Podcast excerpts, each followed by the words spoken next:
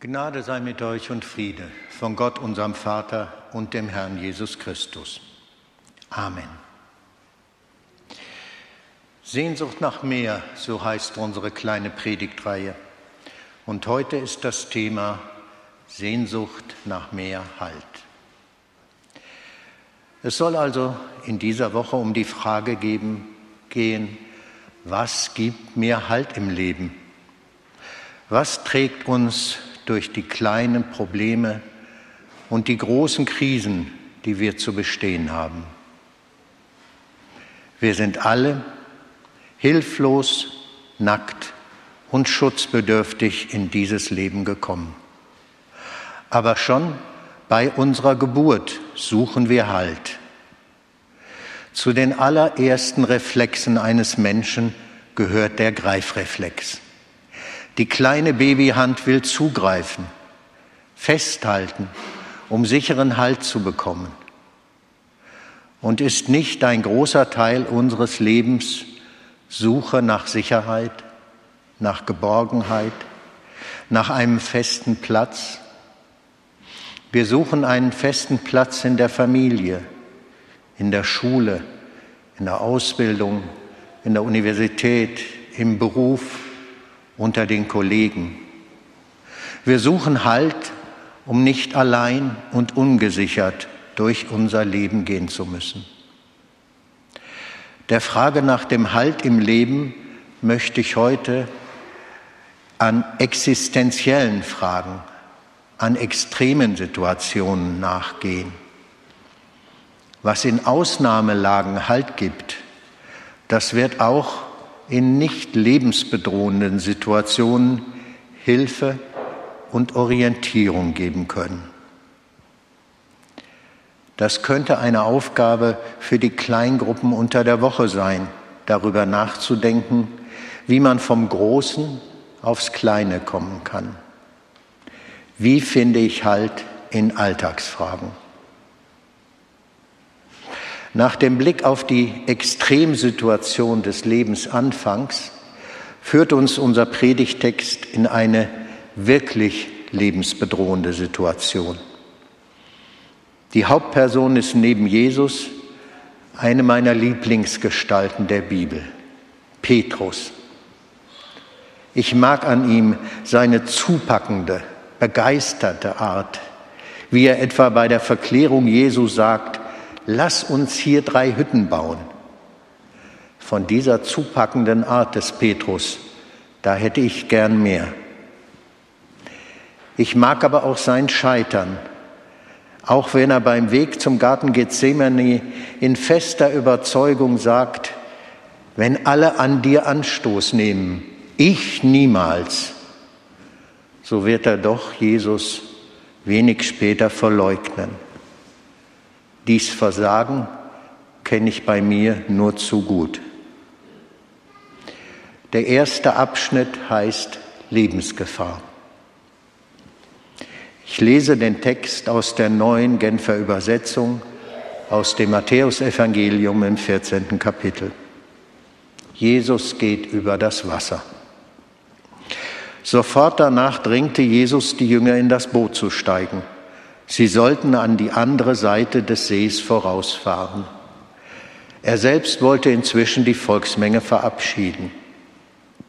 Nachdem er die Volksmenge verabschiedet hatte, stieg er auf einen Berg, um in der Einsamkeit zu beten. Als es dunkel wurde, war er immer noch alleine dort.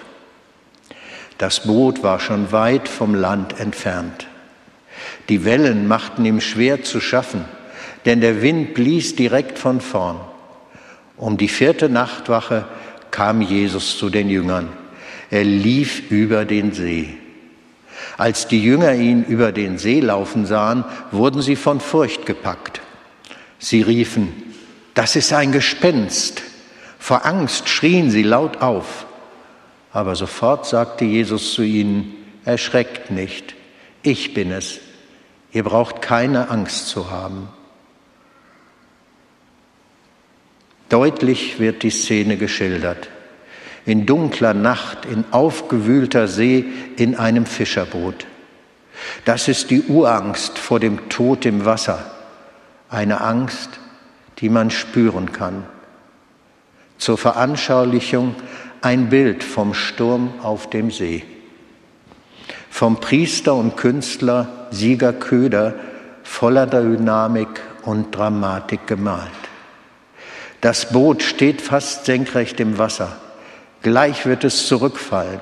Von beiden Seiten schlagen die brechenden Wellenberge ins Boot. Der Mast ist splitternd geborsten. Das Ruderblatt bricht vom Riemen. Ein ohnmächtiger Versuch, das Wasser mit einem Eimer auszuschöpfen. Die Jünger schreien vor Angst und Entsetzen. Ich habe hier zwar etwas gemogelt, das Bild zeigt zwar die Jünger im Sturm, es ist aber die Darstellung zur Stillung des Sturms von Jesus. Und wer genau hinsieht, kann deshalb Jesus auch vorne im Boot schlafend sehen. Aber die Situation ist hier dieselbe wie in unserem Bibelabschnitt, die Dramatik. Es geht um Leben und Tod. Wo ist die Rettung? Wo ist der Glaube an die Hilfe? Auch als Jesus über das tosende Wasser kommt, erkennen die Jünger ihn nicht. Die Rettung? Nein, das kann nicht sein. Das muss ein Gespenst sein. Der nächste Abschnitt ist überschrieben mit Rettung. Wir hören weiter im Matthäusevangelium. Petrus findet Halt bei Jesus. Petrus antwortete Jesus, Herr, wenn du es bist, befiehl mir über das Wasser zu dir zu kommen.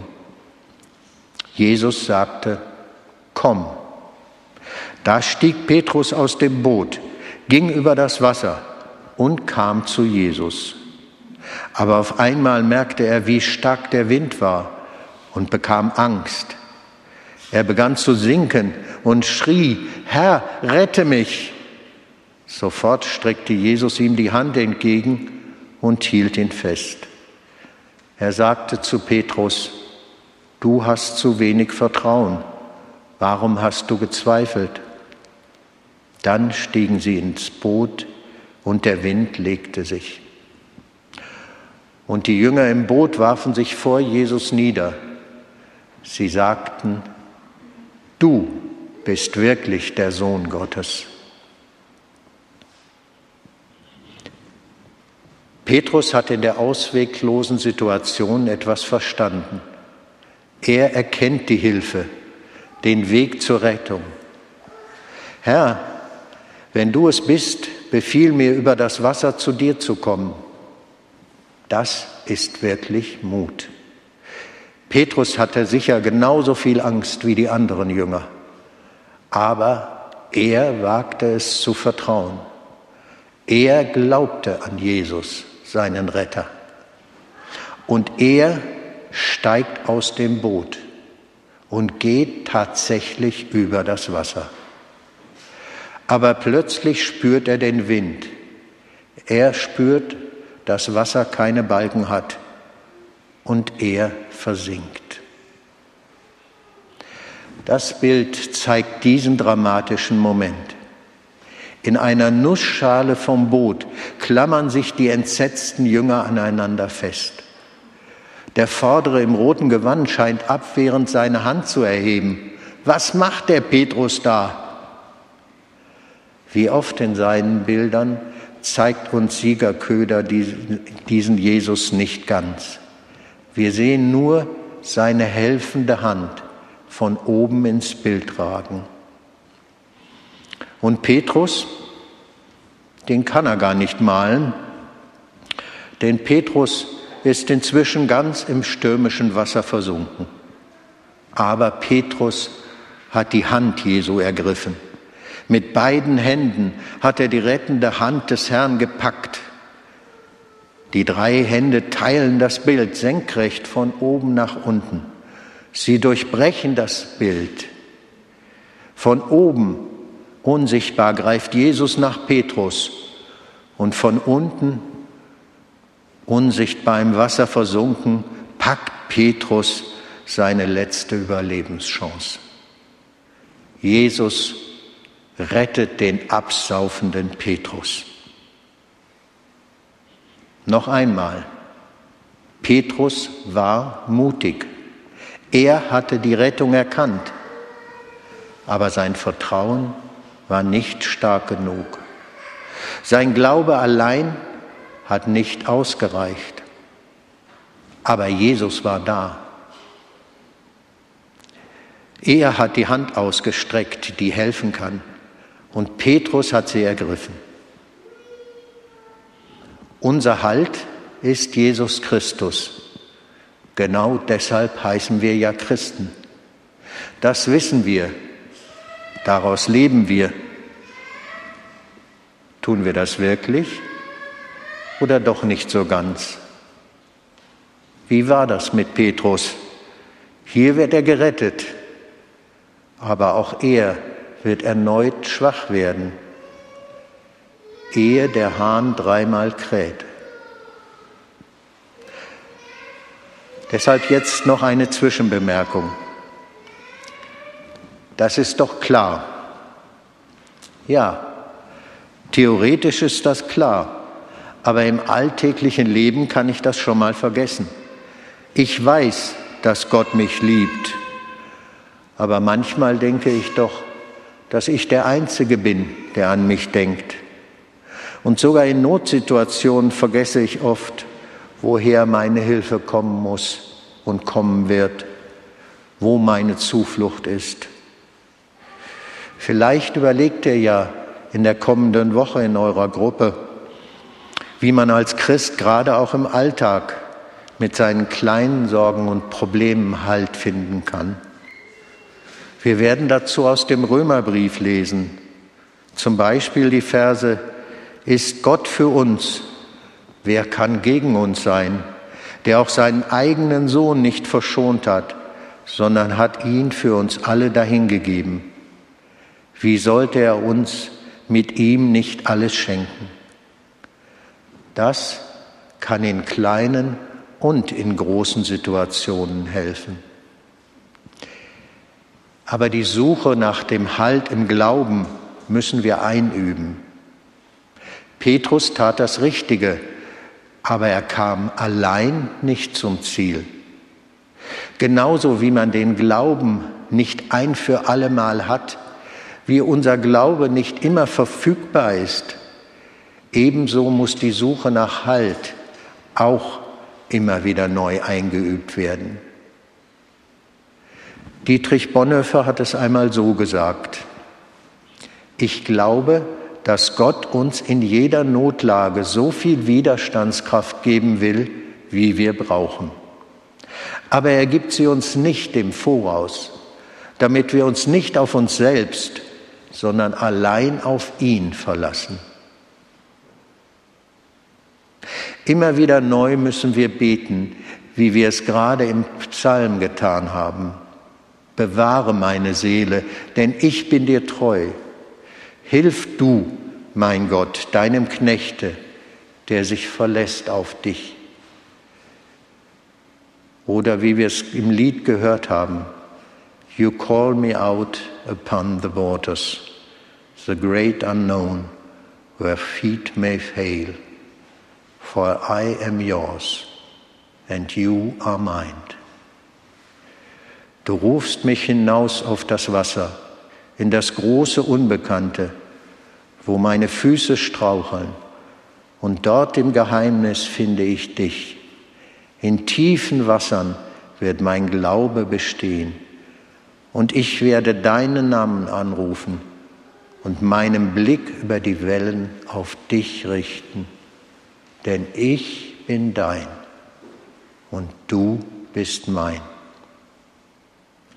Ich komme zum letzten Teil, zum Ende mit oder ohne Schrecken.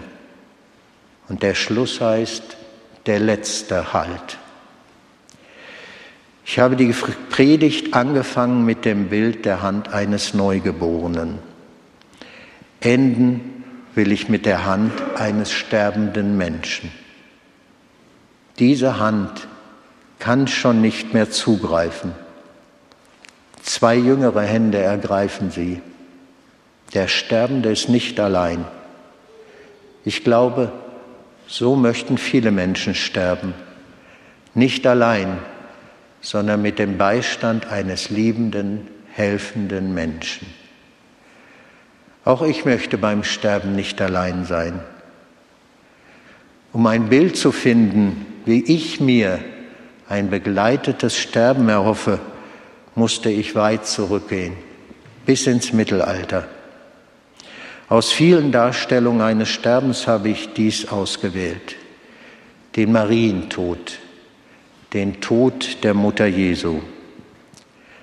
Die Plastik befindet sich über einem Portal des Straßburger Münsters. Maria liegt auf dem Sterbebett, umringt von den Jüngern.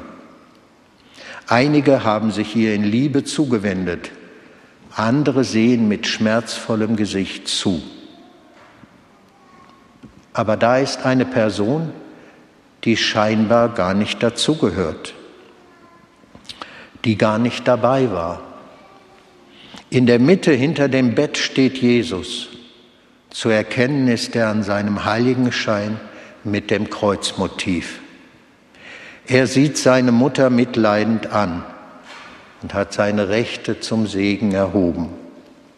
In seiner linken Hand hält er steht eine kleine Figur. Diese kleine betende Frauenfigur soll Marias Seele darstellen. Jesus kommt zu seiner sterbenden Mutter, um ihre Seele abzuholen und ins Paradies zu begleiten. Wir haben heute als Glaubensbekenntnis die erste Frage des Heidelberger Katechismus gebetet.